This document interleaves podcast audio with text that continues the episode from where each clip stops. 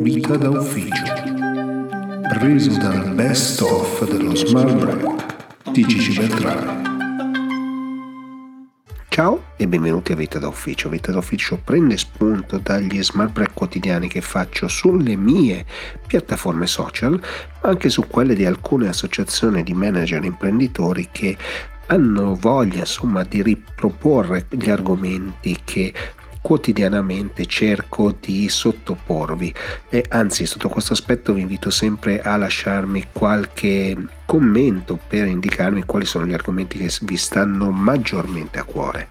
Detto questo, gli argomenti di questa puntata del podcast sono esigenze aziendali e priorità individuali, perché chiaramente le due esigenze vanno messe insieme, no? l'azienda da una parte e gli individui, quindi i lavoratori dall'altra poi c'è una provocazione che è metaverso e intelligenza artificiale non esistono per capire quello che sta succedendo intorno al mondo del lavoro. Poi c'è si può governare la tecnologia, anche questa è una piccola provocazione su come oggi stiamo vivendo la tecnologia e in che modo ci stiamo comportando. Infine un'altra provocazione, quella del venerdì, che è una certificazione non si nega a nessuno visto che la formazione e la certificazione sono diventate fondamentali.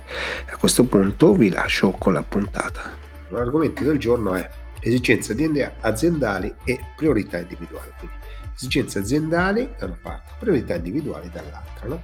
Perché insomma, sono arrivato a questo appuntamento oggi? Perché ho ricevuto un WhatsApp un po' di tempo fa, vediamo adesso se riesco a caricarlo ok, eh, oh, vabbè. Quando fai uno smart, quando fai uno smart per parlare di come si devono coniugare le esigenze aziendali con quelle personali, come la gestione delle persone è fondamentale. Allora, ehm, è nata una discussione no, su WhatsApp con questa persona e mi ha raccontato tutta una serie di esperienze, lavora nell'ICR, quindi eh, diceva molto spesso ci dimentichiamo che le aziende sono fatte di persone oltre che di processi, eh, molto spesso si ragiona in termini proprio eh, meramente di eh, fai un, un, chiudi un task, no? E, e, invece le aziende sono fatte, sono fatte anche di, di altre cose, di, di, di, altri elementi, no? Quindi, mm, ci sono tutta una serie di esigenze che possono essere dettate da, dai tempi, no? quindi sono dei tempi in cui si lavora molto di più, dei tempi in cui si lavora molto meno. Eh, ci sono le emergenze, le emergenze vanno gestite, le persone devono essere in grado di gestire le esperienze, deve essere messe in grado di gestire le esperienze, le, le emergenze, ma non devono essere eh, massacrate, no? quindi è un'emergenza e deve essere gestita come tale, non può essere sempre un'emergenza. Eh, chi lavora nel retail, insomma, nel weekend è sempre un'emergenza, non è possibile. No? Poi ci sono le esigenze personali e le esigenze personali molto spesso quando si fanno gli organigrammi delle aziende ci si dimentica no? che vabbè, le ferie sono una cosa normale, però c'è la possibilità che ci siano delle malattie, c'è la possibilità che uno debba chiedere dei permessi. A maggio e giugno i permessi no? per, per, le scuole, per gli asili, per le, le varie recite sono, sono, devono essere una normalità, bisogna pensare che esistono e bisogna tenerne conto, no? quindi spesso la fotografia che si fa di un'azienda, di cosa succede in un'azienda, di quello che avviene in un'azienda non è mai eh, preciso, non è mai perfetto. No? E quindi da lì nascono tutta una serie di problemi, problemi eh, tecnici, problemi anche molto spesso pratici. No? E questo, questo gestire le persone è già di per sé il termine è sbagliato, no? manager vuol dire gestore, no? gestire le risorse, gestire le persone, è, è già sbagliato perché poi eh, purtroppo siamo fatti di varia umanità e molto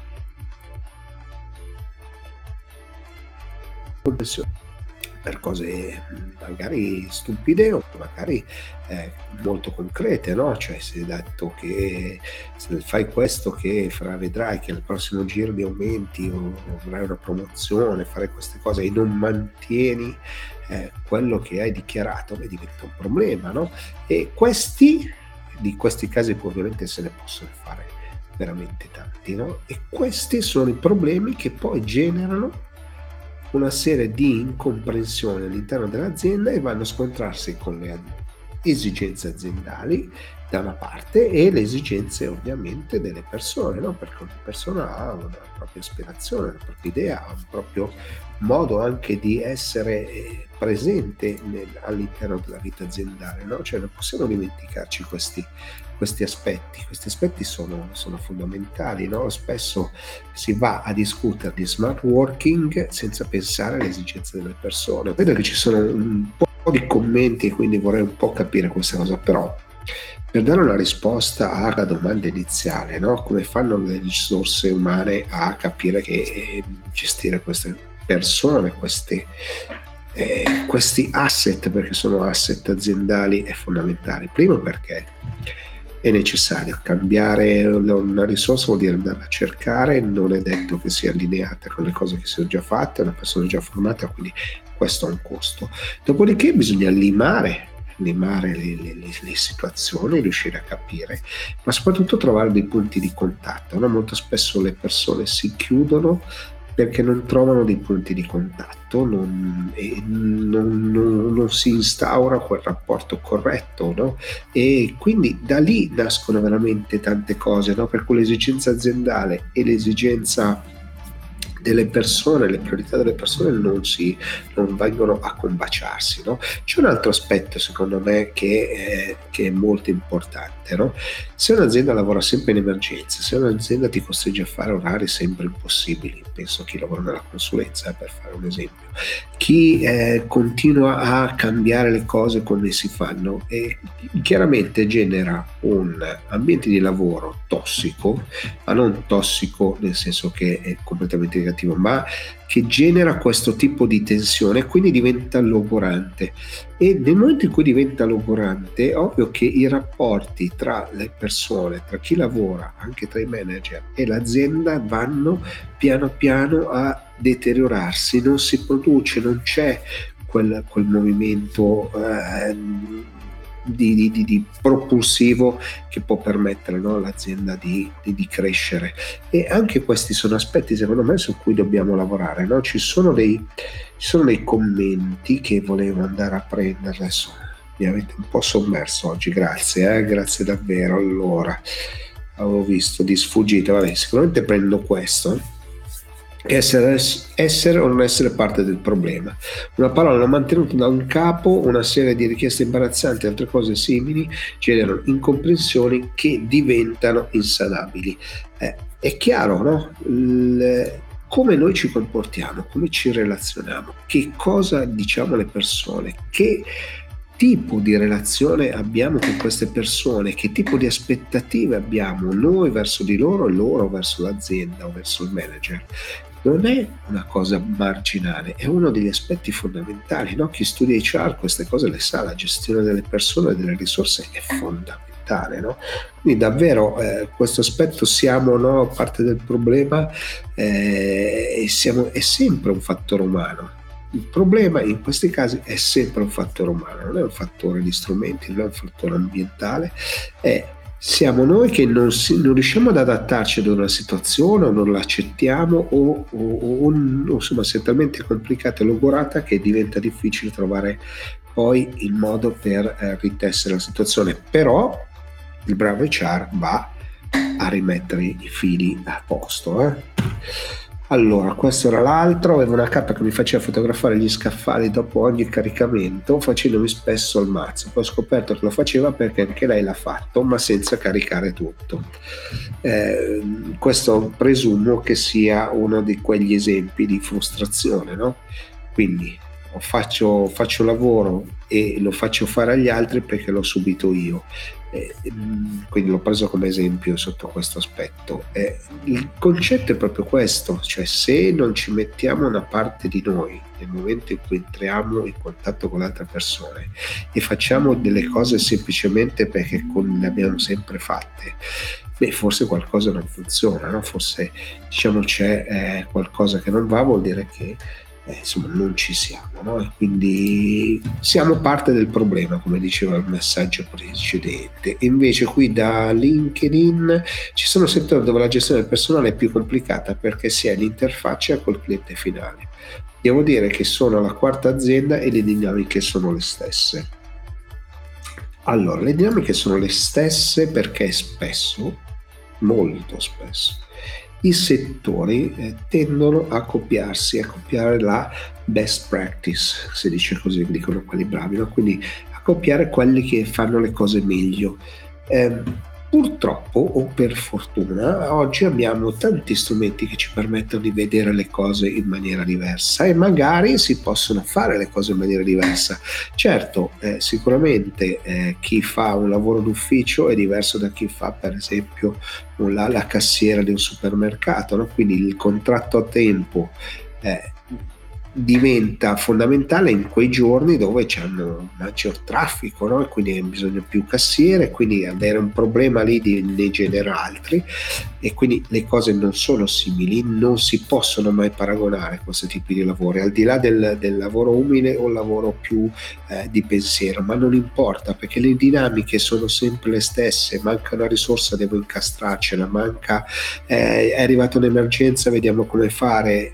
Eh, lì entriamo nel gioco delle aspettative delle persone, di come si rendono disponibili e quindi lì capiamo se sono ingaggiate. È facile ingaggiare le persone quando va tutto bene, no? quindi sicuramente quello è un esempio. Spesso le persone al lavoro vengono talmente logorate da diventare apparentemente incontrollabili. Chi lavora nelle char deve riuscire a cucire i rapporti, non a strapparli. E questo bellissimo, questo, questo, era un bel commento che avevi scritto subitissimo, ehm, quindi grazie. Il concetto è proprio questo, strappare il rapporto eh, può essere molto costoso per l'azienda. Lasciamo stare il rapporto umano, personale, le storie delle persone, perché comunque anche questo ha un no, su quella famiglia ma lo strappo significa dover andare a cercare una persona da formare, reinserirla in un meccanismo, fare in modo che tutto funzioni, no? quindi fatica. Molto spesso cercare di ricucire rapporti può aiutare, ma ricucire rapporti non vuol dire semplicemente ok, provo a dare seguito, non so, una promessa non mantenuta o guarda ti faccio fare una cosa diversa, ma molto spesso è riguardare l'intero processo in cui è coinvolta questa persona, questo lavoratore e in quel caso si riesce a portare del valore aggiunto. Il bravo HR fa questo, porta il valore aggiunto, non sottrae valore all'azienda ma porta valore aggiunto. È un concetto molto difficile, lo so, lo racconto a diverse eh, tavole rotonde che mi coinvolgono, ma il lavoro dell'HR oltre ad essere delicato perché è un rapporto personale con le persone, quindi comunque avere a che fare con le persone non è facile per niente, quindi non, può, non si può essere non empatici, non si può essere, non, non, è un medico e quindi deve riuscire a capire queste cose e gestire le dinamiche, no? perché è facile tagliare, molto più difficile assumere, molto più difficile assumere le persone giuste per il posto giusto, no? quindi eh, il concetto è molto molto ampio cui l'argomento del giorno è metaverso e intelligenza artificiale non esistono. La cosa incredibile è che eh, dal palco di tanti eh, eventi che ho fatto in questi giorni, tra workshop, tavole rotonde, tavole rotonde di apertura di importanti eh, eventi, no? ehm, l'intelligenza artificiale e il metaverso sono due argomenti che eh, sembrano fuori da, da qualsiasi ragionamento no? eh, e la gente vuole sostanzialmente tenerle in margini. In realtà, come ben sappiamo, fanno parte no, di quello che stiamo vivendo, della contemporaneità. Quindi mai come in questo periodo diciamo, si tema del metaverso, dell'intelligenza artificiale, della sensoristica, dell'applicazione di tecnologia all'interno de- della trasformazione digitale, no? sta cambiando e sta impattando e ce ne accorgiamo e ce ne rendiamo conto, no? al di là del mainstream di ChatGPT e tutto quello che è successo. Perché viene negata questa cosa? Quindi l'intelligenza artificiale e il metaverso non esistono, no? E questo emerge, emerge tantissimo. Per esempio, l'altro giorno ad un pranzo mm, una persona che lavora in un marketing eh, era scettica no? sul fatto che l'intelligenza artificiale potesse darci una mano, no? poi dice c'è sempre stata, cioè, l'abbiamo sempre usata, noi nel marketing la usiamo sempre. Eh, in realtà è proprio questo il tema, che abbiamo usato una cosa che era molto vicino a quell'intelligenza artificiale che è arrivata oggi, che è a disposizione oggi, ma quella che abbiamo a disposizione oggi fa molto di più. Facendo molto di più ci permette di fare cose molto meglio, ma allo stesso tempo facciamo fatica a comprendere quali possono essere le criticità. Quindi il negare che ce l'abbiamo non funziona, il fidarsi ciecamente di queste tecnologie non funziona. Negare che stiamo entrando nel metaverso ehm, non ha molto senso, nel senso che davvero quando eh, l'altro giorno un'importante azienda di pagamenti internazionale mi raccontava che 4 milioni di italiani hanno fatto dei pagamenti, quindi delle transazioni o microtransazioni che vogliamo nel metaverso o comunque all'interno di giochi per acquistare degli NFT piuttosto che dei beni veri e propri, ci rendiamo conto che sono 4 milioni del, dei, di italiani che hanno fatto questo. 4 milioni di italiani. Uno dice, va bene, sei sotto il il, il 10%. Sì, però in realtà quanti sono quelli che vanno su internet, quanti sono quelli che fanno acquisti? La percentuale inizia a essere un pochino più significativa, quindi c'è un mondo, quindi negarlo mm, è, è, è, è difficile. E come è difficile negare il fatto che eh, oltre ad avere un'intelligenza artificiale che ci permette di risolvere il problema del foglio bianco, poi ci risolve dei, dei, dei, dei problemi di programmazione, oppure ci traduce qualcosa in maniera estremamente puntuale e lì, ripeto, non avere le conoscenze e le competenze per capire se sta sbagliando o no diventa un problema serio, ma nostro, non delle macchine. Quando raccontiamo, eh, io racconto, faccio raccontare qualcuno di come un medico oggi può fare determinate analisi con dei digital twins, quindi ricostruisce qualche cosa, un attacco, riesce a fare delle cose puntuali e c'è un'intelligenza artificiale che analizza quelle immagini e ti indica già quali sono i momenti critici, i punti critici. Poi sta all'uomo fare l'analisi. Certo, queste cose qui c'erano anche prima, Samsung eh, aveva delle macchine che riuscivano ad individuare dei piccoli problemi sul cancro alle mammelle, per esempio, quindi tumore alle mammelle, molti anni fa, molti anni fa. Però adesso abbiamo strumenti che lo fanno sempre più alla portata di tutti, quindi costano meno, disponibili e che ti aiutano a fare determinate cose. Questo passaggio, che sembra un passaggio naturale, mi accorgo davvero che non, non, c'è, non c'è questo passaggio naturale e quindi le persone negano, negano il fatto che ci sia questa intelligenza artificiale, la confondono con la, la, la, la business intelligence. È una cosa molto diversa, molto diversa perché la base dati su cui si fonda è enorme. Non capire, per esempio, la criticità, no? se io dico una cosa sbagliata, l'intelligenza artificiale la riprende e si alimenta di questa cosa sbagliata e la mette in circolo e quando la enuncia in, una, in un prompt, quindi in una risposta che noi, che, che noi chiediamo, questo si propaga, quindi l'errore si propaga.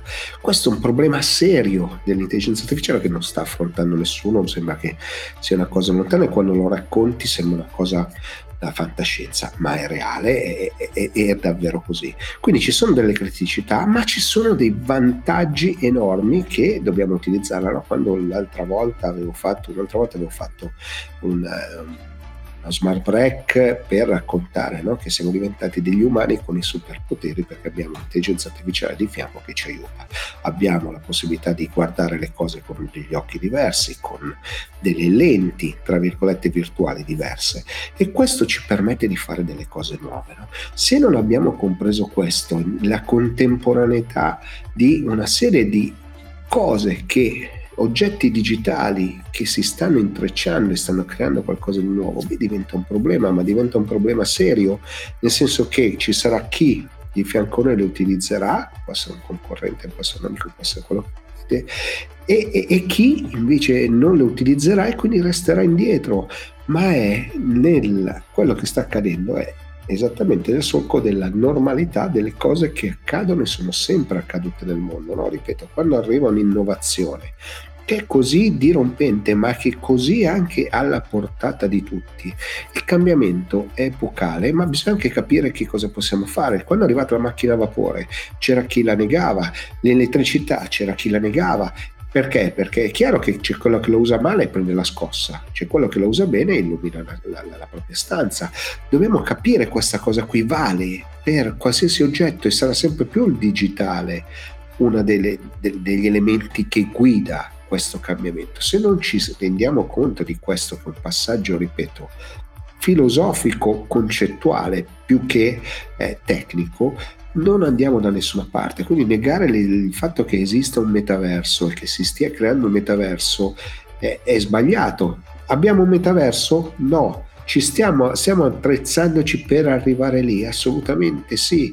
Abbiamo un'intelligenza artificiale efficiente? No, ma ci stiamo attrezzando per arrivare lì? Sì. Quello che abbiamo oggi è sufficiente per fare certe cose? Sì, io so, penso ai traduttori. I traduttori oggi, eh, l'intelligenza artificiale ti fa la traduzione in quante lingue vuoi, devi avere poi la competenza per capire quanto è corretta e quanto sia sbagliata. Quindi se è sbagliata poter intervenire e aggiustarla, ma capite che ho un superpotere, posso fare una cosa che facevo in tanto tempo, usando molta fatica, in poco tempo e posso migliorare, sistemarla, curare i dettagli, cioè queste cose qui cambiano e cambiano radicalmente le cose che facciamo. Ripeto, quando eh, a gennaio raccontavo che un amico che eh, lavora eh, in un settore in cui deve fare contratti multilingua e con ChatGPT aveva tagliato i tempi drasticamente perché poteva tradurre e mandare ai legali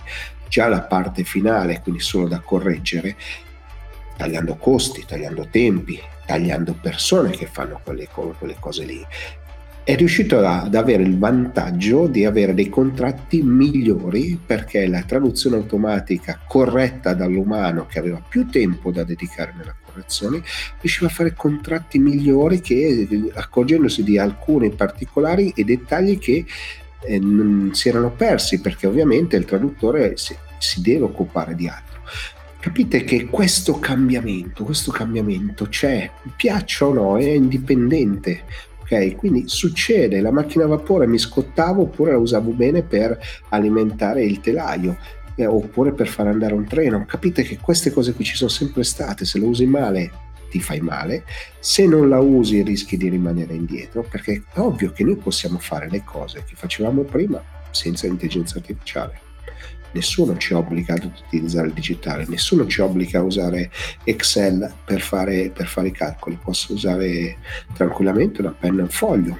Eh, se pensate che questo per quello che fate eh, va bene, va benissimo, nessuno vi obbliga a fare questo. Se le cose iniziano a diventare più complesse, avere uno strumento che ci aiuta è fondamentale. Non è che gli arabi si sono inventati il, l'abaco perché erano impazziti, perché dovevano fare i conti, adesso mi, sono, mi sembra gli arabi potrebbero essere altri, adesso non vorrei aver detto una sciocchezza, eh, per, prendetela per quello che è, noi ci inventiamo degli strumenti che ci permettono di fare le cose meglio, non è che inventiamo la ruota, possiamo farne a meno della ruota, o chi ha inventato il fuoco poteva farne a meno del fuoco.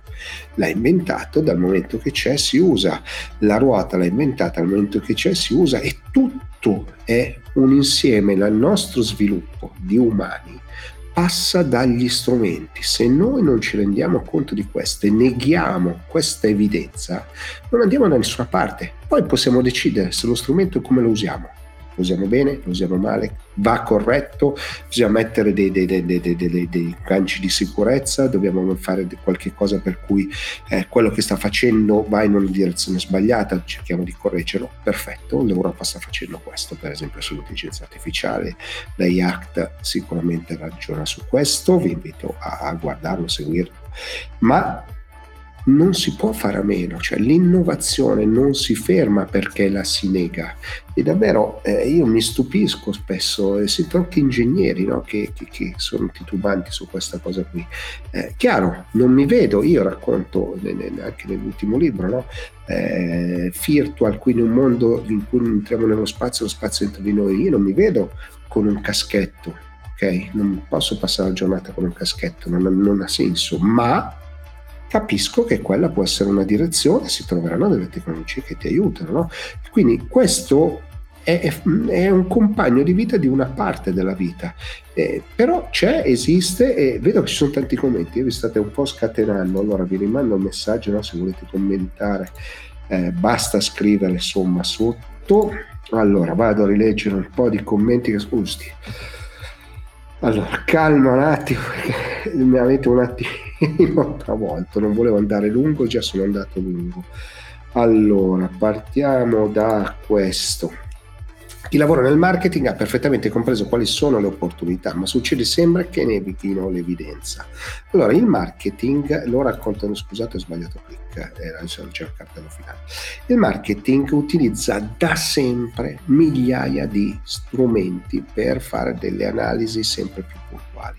Ci sono migliaia di strumenti che fanno l'email marketing, che fanno gli analytics, che vanno a controllare che cosa succede eh, nelle, nelle, varie cose, i focus group, insomma abbiamo migliaia di strumenti e però effettivamente c'è qualcuno che nega l'evidenza che l'intelligenza artificiale può aiutare in questo ambito.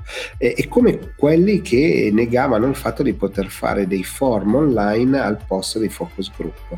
Eh, negano e tuttora c'è chi nega questa, questa evidenza, ma è chiaro che dipende che, da che cosa? Dal campione, quindi dalla testa di chi organizza questo tipo di, di, di ricerche e, e, quindi l'intelligenza delle persone fa la differenza, quindi è giusto per capire e per renderci conto. C'era questo, capita anche a me di raccontare le opportunità e i problemi e mi trovo davanti persone che sminuiscono l'innovazione nemmeno spiegandogli li convinci. Allora, non è una questione di spiegazione, è una questione di percezione.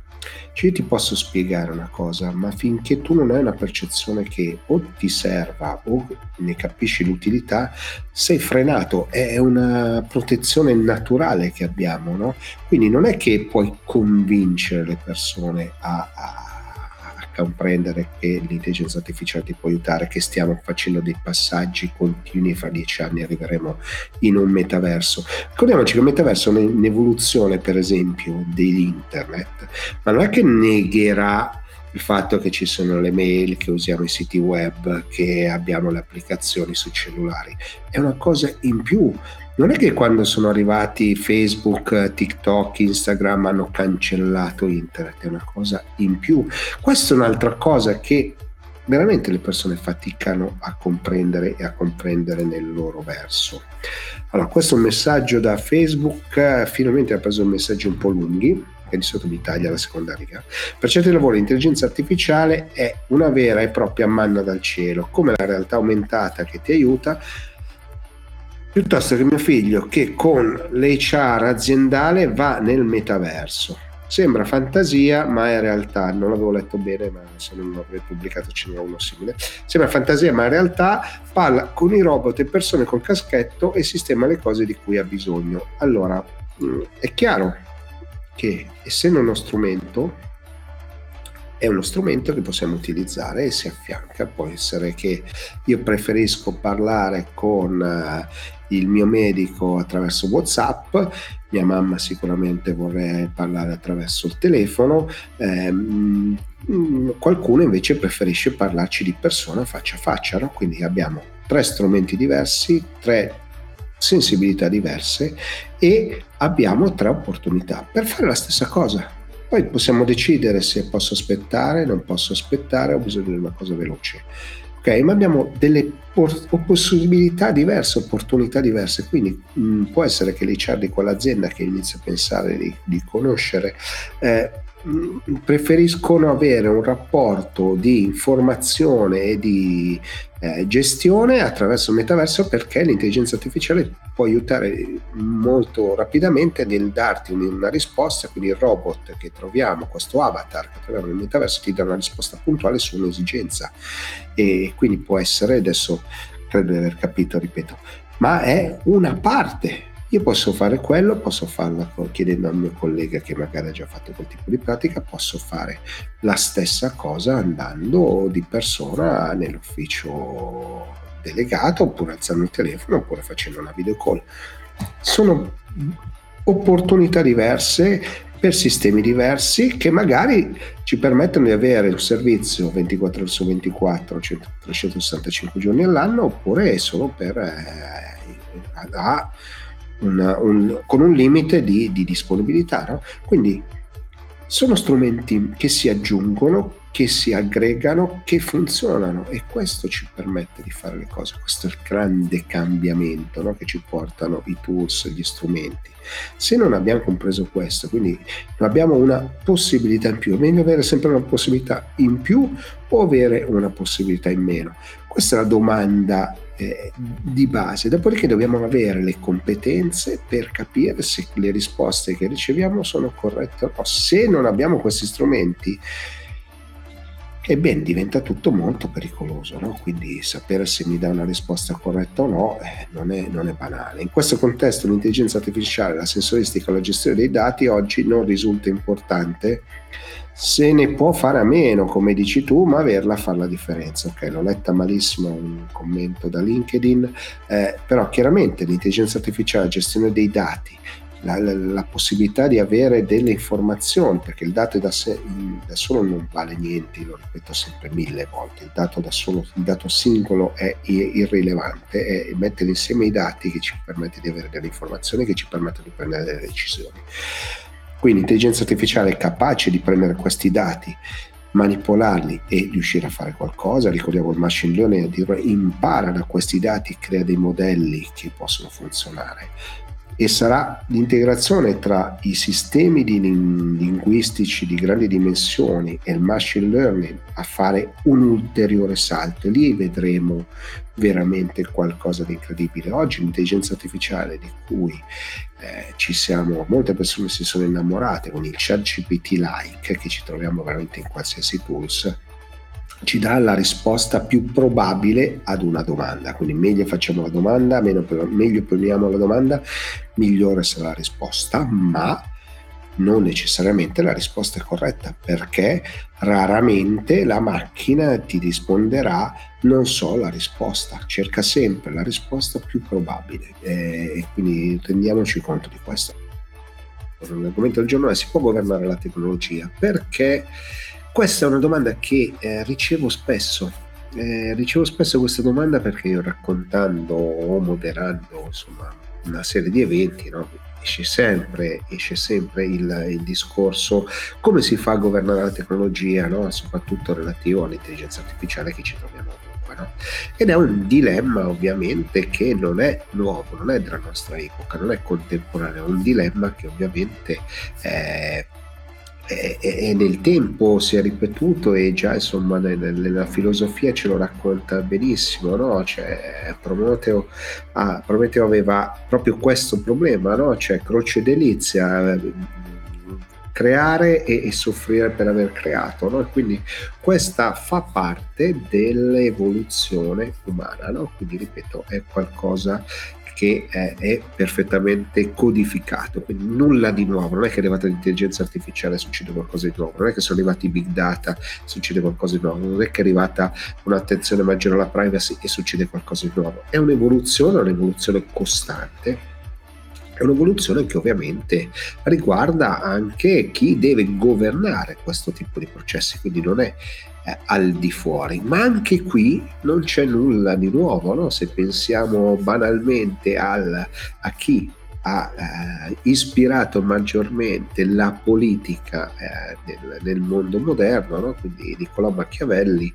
eh, Niccolò Machiavelli no? raccontava sempre no? che il, riuscire a eh, governare significa eh, anche mettere dei paletti, no? quindi eh, offrire e, e, e, ricevere e creare problemi e eh, toglierne altri. No? E questo è, sto semplificando chiaramente, eh, però questo è una parte sostanziale della nostra vita, della nostra quotidianità, delle cose che facciamo eh, normalmente. No? Vedo poi che vi state un po' scatenando nei commenti, però ehm, davvero il, il tema non è, non è così semplice non si può dire ok metto i paletti all'intelligenza artificiale perché da qualche parte quei paletti magari non valgono noi l'abbiamo visto con i social l'abbiamo visto con la privacy l'Europa sulla privacy ha iniziato a fare delle cose che altre, dalle altre parti del mondo non, non solo non esistono, sono, sono utilizzate per, per, come sistema di controllo, come, come prova sociale, cioè ci sono tante cose no, che vanno, che vanno eh, governate, ripeto, eh, vanno comprese e vanno anche analizzate nel loro, nel loro insieme, nel loro complesso. Eh, perché oggi ne parliamo di più? Perché ovviamente questo utilizzo dell'intelligenza artificiale ci spaventa, ci spaventa perché eh, la troviamo ovunque, potenzialmente eh, ha quasi tutte le possibilità, ma in realtà vi ricordo che non è una, una vera intelligenza, non è una vera intelligenza perché eh, è in questo caso stiamo parlando di eh, sistemi probabilistici, quindi ci forniscono la risposta che ha la maggior probabilità di essere quella corretta, che non vuol dire che sia la risposta corretta. Quindi eh, questo già dovrebbe metterci un po' la pulce nell'orecchio.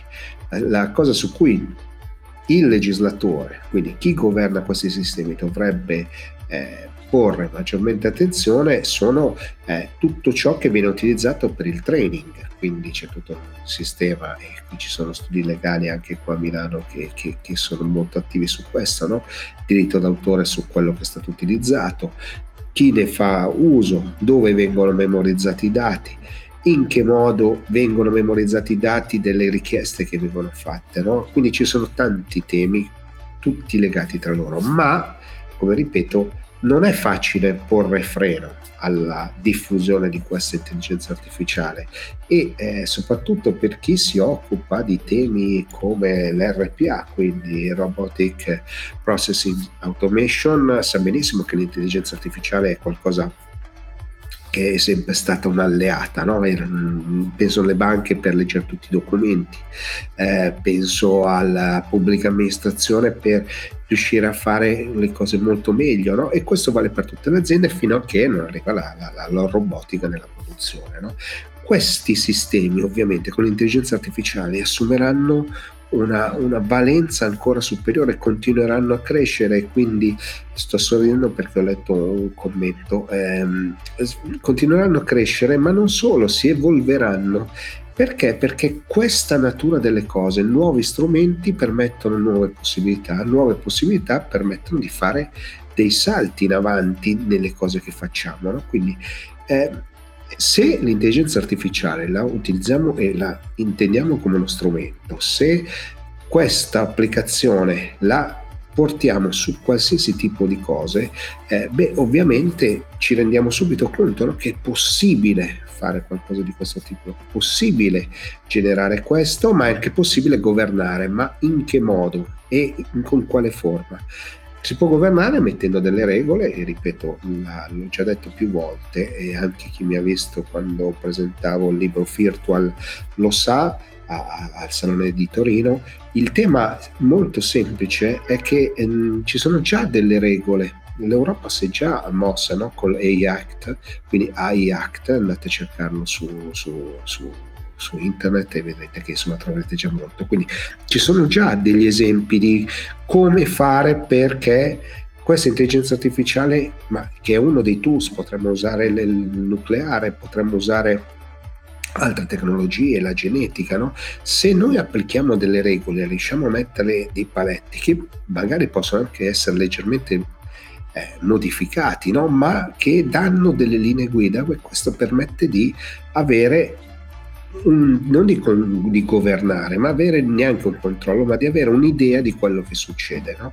Se ci pensate, quando abbiamo parlato di privacy nel, nel, prima del 2018 del GDPR, eh, sembrava qualcosa di assurdo, no? poi in realtà stiamo passando dalla privacy alla richiesta che noi facciamo di avere trasparenza di come vengono usati i dati, cosa si può fare. No?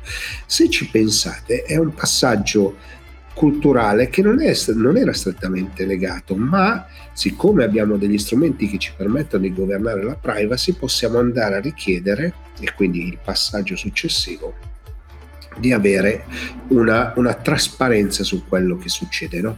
E questo tipo di processo è permesso e, e, si è creato e si sono create le opportunità. Perché? Perché è stata creata una legge che ti dice ok questi sono i tuoi diritti, questi sono i tuoi doveri. E da lì nascono cose. Per cui ripeto eh, non è che succede solo per l'intelligenza artificiale che oggi è l'argomento del giorno veramente ne parlano tutti e mi, mi fanno questa domanda mille volte ma ci sono già le regole? Eh, ovviamente noi giornalisti facciamo magari un pochino eh, di terrorismo, io ho letto dei titoli clamorosi no? Sul, sull'intervista di Sam Altman eh, al congresso, ho letto delle cose clamorose di, dei padri dell'intelligenza artificiale che però avendo 80 anni hanno una visione che molto probabilmente è meno contemporanea di chi oggi sta studiando queste cose. No? Ehm, i sistemi sono sempre gli stessi, no? quando parliamo di regressione, adesso non voglio entrare nei tecnicismi, però quando parliamo di regressione, quando parliamo di controllo degli errori, quando parliamo di tutte queste cose, eh, i sistemi sono gli stessi, gli algoritmi di base sono gli stessi, le formule matematiche che governano questi processi sono gli stessi. La differenza enorme la fa la, la base di dati su cui si riesce a ragionare in tempo reale. No? Questo è il, il grande cambiamento che c'è stato, no? E come c'è stato quando eh, so, è arrivata l'energia elettrica, ci sono dei, questi cambiamenti che sono, eh, fanno fare un salto in avanti, no? I computer hanno fatto fare un salto in avanti, quindi dobbiamo riuscire a capire questo. Governare però significa mettere delle regole, no? E ripeto, non è cosa nuova, eh, l'abbiamo sempre avuto, sempre sperimentato, ripeto, i greci con i loro miti ce lo raccontano già da, da tanto tempo, la politica se ne occupa e ripeto, Machiavelli è un esempio, ma dobbiamo comprendere che sono processi che non sono statici, hanno un'evoluzione e siccome questo tipo di... Eh, tools, di strumenti che noi abbiamo a disposizione rispetto al passato hanno una velocità di adozione enorme, no? esponenziale. E quindi il problema è riuscire a intervenire prima che diventi troppo ripida la, la, la curva. No? Questo è il tema, ma siamo attrezzati per fare questo? Non lo so. Sul digitale chiaramente è capitato e può succedere anche, però ripeto, in altri, in altri ambiti non è che dobbiamo limitarci al digitale. L'innovazione va eh, sempre nel verso di cambiare completamente qualcosa, no? perché sennò serve un'innovazione incrementale. Quella disruptive, quella che comunque cambia le regole del gioco, va da un'altra parte, no? sposta, sposta l'attenzione. Quindi lì dobbiamo capire come funziona e che cosa si può fare. E, e, niente, adesso io sono andato lungo, c'era una domanda che adesso non riesco a recuperare, probabilmente avete inondato. Allora, c'era una domanda, rice- vedo che ci sono tanti, tanti messaggi relativi al libro, ma ripeto, parlerò poco del libro eh, di Virtual, quindi se avete voglia cercatelo, ma non ho ancora iniziato sostanzialmente a promuoverlo se non in questi eventi, ma non voglio coinvolgere anche un po' le persone che ho intervistato, quindi non ci sono solo i miei pensieri, e come sempre faccio una fotografia del mercato. No? C'era questa domanda che sto cercando, eccola qua, vediamo se compare, no. Ok, ma la, la domanda è, ma il legislatore è preparato a risolvere questi problemi? No, ma non, lo, non era preparato quando è arrivata l'automobile. E vi ricordo che c'erano quelli che dicevano ma non, non, avrà mai successo, non era preparato quando è arrivata l'energia elettrica, non era preparato quando sono arrivati i computer, non era preparato quando sono arrivati i big data, quindi le grandi mole di dati, no? adesso noi abbiamo data center, sistemi di memorizzazione incredibili, no? Ma nessuno era preparato per questo e bisogna anche regolamentare quello. Non nessuno era preparato su come eh, mettere in sicurezza le persone. Poi è nata la 626. Ci sono passaggi ovviamente che eh, richiedono tempo, richiedono preparazione, richiedono anche una certa visione. E qualcuno guida, qualcuno vuole guidare, qualcuno, insomma l'Europa molto spesso si eroga il diritto di, di guidare, ma eh, capita spesso nel digitale che abbia ragione, no? quindi non è che è tutto rose e fiori. Quindi io partecipo a questi eventi con lo scopo non, non, non, malcelato insomma di, di, di formarmi, no? Quindi mi permette di fare formazione. E qui entro nell'argomento del giorno, no? l'argomento del giorno è un po' una provocazione, insomma chi mi conosce lo sa, mi piace un po' provocare e una certificazione non si nega a nessuno. Perché parlo di una certificazione non si nega a nessuno? Allora, nell'ultimo periodo, diciamo da gennaio ad oggi penso di aver ricevuto non so quante richieste per fare dei corsi, no? dei corsi di certificazione sull'intelligenza artificiale, corsi di certificazione ultimamente anche intorno al metaverso, no? come se ci fossero delle certificazioni che ti possono dire eh, ho fatto un corso che mi, mi abilita a una certa cosa sul metaverso o una certa cosa sull'intelligenza artificiale no? e, mh, questo mi permette di fare un ragionamento, no? un ragionamento che c'è la necessità di cercare figure eh, skillate eh, su determinati argomenti, ovviamente su tutti gli argomenti nuovi, come poteva essere l'intelligenza artificiale o come poteva essere il metaverso, c'è ovviamente richiesta perché le persone, le aziende devono iniziare a muoversi in questi ambiti, no? Eh, però che cosa ti certifichi e perché ti certifichi. E questo mi permette di dire che non è che le certificazioni siano una garanzia di competenza, sono una garanzia di, di competenza su una fotografia, su qualcosa che è stato fatto e che ti dice ok questa persona ha eh, seguito questo corso e quindi ha ottenuto questo, questo diploma, no? vale, vale, anche per il calcio, eh? cioè, la formazione per il calcio è, è normale, non sapete che io alleno, quindi esiste questa cosa, ma non è che eh, tu sei preparato su un, una parte.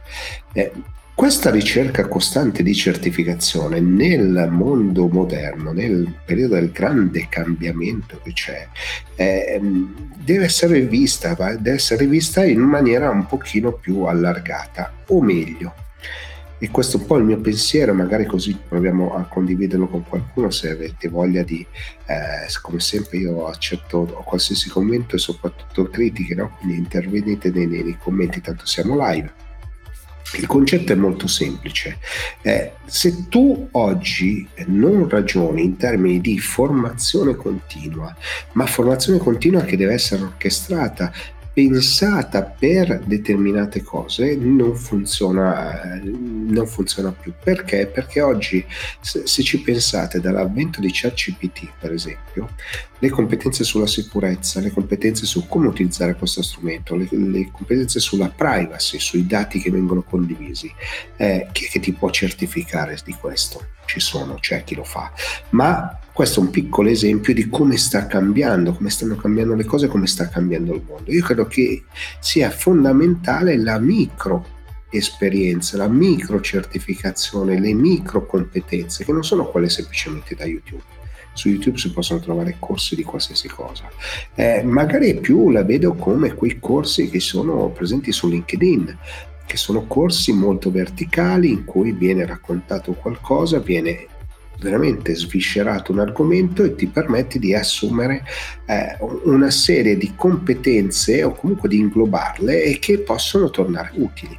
Eh, però magari i corsi di LinkedIn che sono veramente fatti molto bene, tradotti, diciamo, ci sono le traduzioni, ci sono tutti gli argomenti più disparati, eh, magari sono un po' lunghi o magari sono troppo complessi, mentre magari micro eh, elementi di formazione continua e progressiva possono permettere di fare qualcosa di diverso.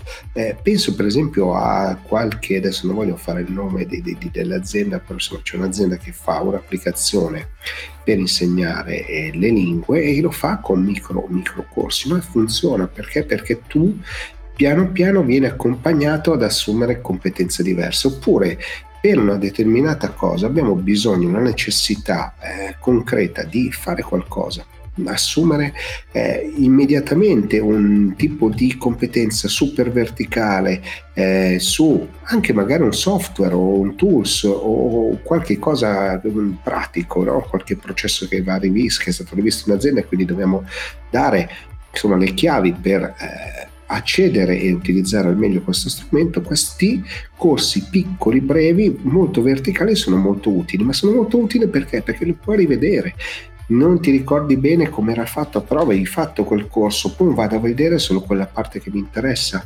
Come quando sfogliamo un libro, no? Sfogliamo un libro, non è che devo ricordarmi tutto il libro, ci sono delle parti ovviamente più importanti, parti meno. Chiaramente non sto parlando di libro universitario o, scolastico, no? Un saggio ci sono delle parti che magari a cui tengo di più e vado a cercare la parte no?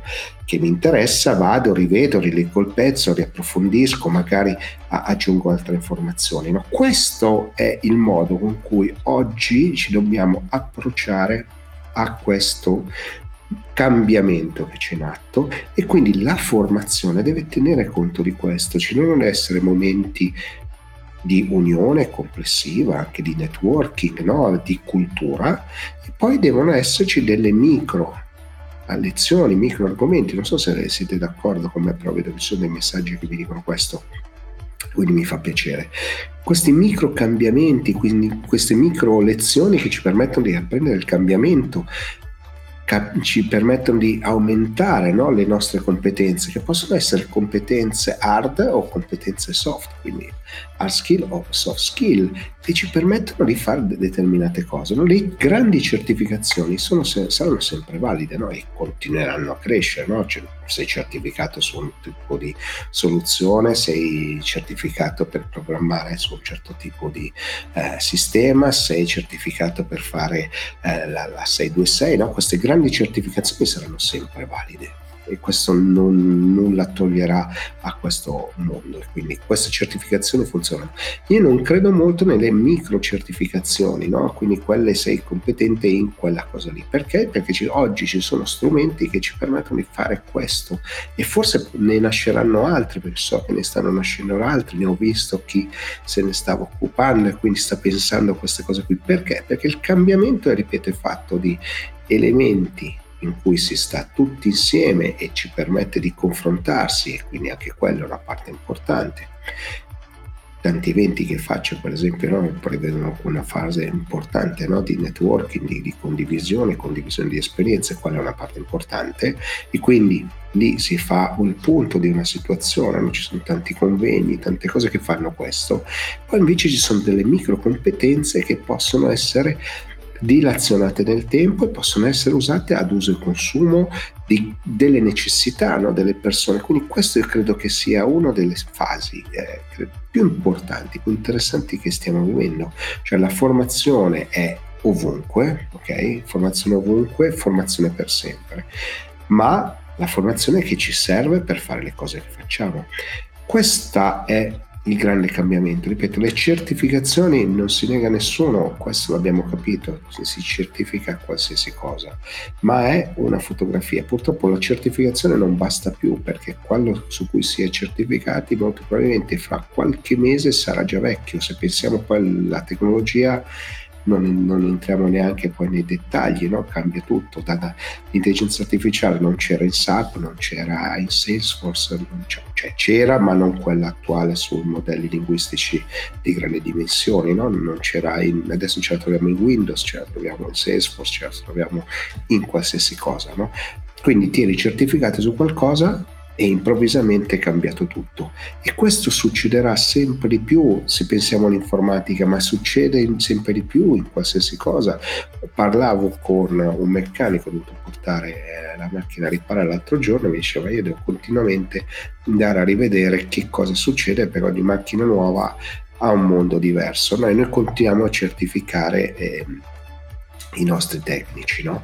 È chiaro, eh, questo è il, corso del, del, de, delle cose normali che funziona, questo varrà sempre. Poi ci sono tutte le competenze che continuano a cambiare, su questo secondo me dovremmo focalizzarci. No? Quando mi chiedevano, vieni a fare un corso sul, sull'intelligenza artificiale e per certificare, e cosa certifico? C'è chi fa quel mestiere, lo fa molto meglio di me, io ti posso raccontare le mie esperienze, che è una cosa diversa dalla certificazione io non sono uno che fa certificazione, ho fatto corsi di formazione nella vita. In questo caso io non ho le basi per portarti una formazione, ma ti posso portare le esperienze, posso farti incontrare con qualcuno, posso aggiungermi a dei corsi, quindi quando vado a parlare in università non mi aggiungo al professore che eh, racconta queste cose, che insegna queste cose. Quindi mh, questo credo che sia un grande cambiamento, molta contaminazione, eh, meno compartimenti stagni, meno silos, come dicono quelli bravi, quindi meno compartimenti stagni, ma più con contaminazione anche di figure, perché credo che il business eh, verrà governato, e uso un termine aulico, governato in maniera sempre più eh, orizzontale, sempre apicale, ma molto molto in orizzontale, quindi la condivisione e contaminazione di competenze possono fare certamente la differenza. Allora, ho visto già che sono andato troppo lungo. Eh, c'era un messaggio prima. Allora, utente LinkedIn, io vedo il nome di, ma probabilmente. Vabbè. La formazione continua è un processo che le aziende vivono malissimo, la impongono e le persone non sono disponibili perché non ne percepiscono il valore. Questo è un grande problema ed è un grave problema. Perché? Perché le aziende cosa fanno? Vogliono far evolvere l'azienda e quindi cercano di portare formazione, nuove competenze, nuove capacità di risolvere problemi o mh, trovare nuove soluzioni a quello che stanno facendo. No? Quindi questo è il percorso normale e naturale che dovrebbe essere se non c'è questa cultura e non si è diffusa nel modo corretto questa cultura, diventa un problema. Diventa un problema perché? Perché le aziende faticano a far entrare questo concetto all'interno dei processi aziendali, nelle figure e quindi è una questione proprio culturale. Nel momento in cui le persone sono coinvolte, comprendono sono, qual è il valore della formazione, beh, in quel caso poi la formazione funziona continua. Se qualcosa di imposto, sì, mi prendo il mio tempo per fare questo, ma non so neanche cosa mi lascia. È il coinvolgimento la chiave, il coinvolgimento, la capacità di ingaggiare, sempre come dicono quelli bravi, le persone e questo permette di, di crescere e di far accrescere le competenze all'interno dell'azienda. Eh, questa era l'altra domanda. Anche qua io leggo il nome sulla cosa, ma qua non esce. Va bene. La, la questione delle certificazioni sta diventando una barzelletta. Come dici giustamente tu, si dovrebbe andare verso un aggiornamento continuativo, se no ti certifichi e sei già vecchio.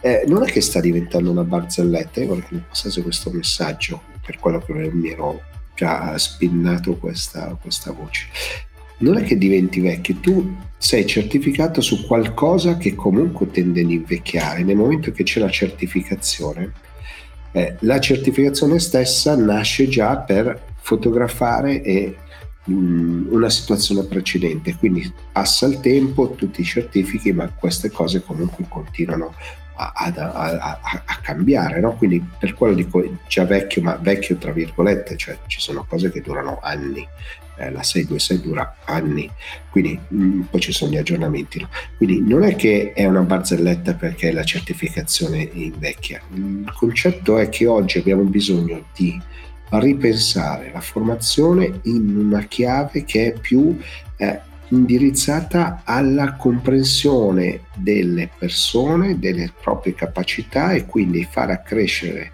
le capacità di queste persone che diventano utili per l'azienda. Quindi il processo deve essere inverso, non è l'azienda che impone una formazione perché vuole crescere eh, in un certo modo, ma convincere le persone e quindi fare in modo che abbiano degli strumenti che permettano loro di svolgere il lavoro meglio nel modo migliore cercando di cogliere delle opportunità. Questa è la chiave perché le persone, dobbiamo sempre riconoscere questo, le persone sono resistenti al cambiamento. Poi siamo resilienti, quindi ci adattiamo, ma siamo resistenti al cambiamento. Lo status quo è sempre l'ideale, io non vorrei mai che cambiasse così, oppure se cambia deve cambiare molto in meglio. Questo è un, lo stato del, del, d'animo delle persone normalmente. Siamo giunti al termine anche di questa puntata di Vita da Ufficio. Vi ricordo che Vita da Ufficio prende spunto dagli smart break quotidiani che faccio su tutte le piattaforme social alle 11 del mattino, una pausa caffè intelligente per cercare di fare che cosa? Raccontare il cambiamento. A questo punto non mi resta altro che dare appuntamento alla prossima puntata. Ciao! Vita da ufficio. Preso dal best of dello Smart Break Gigi Beltrame.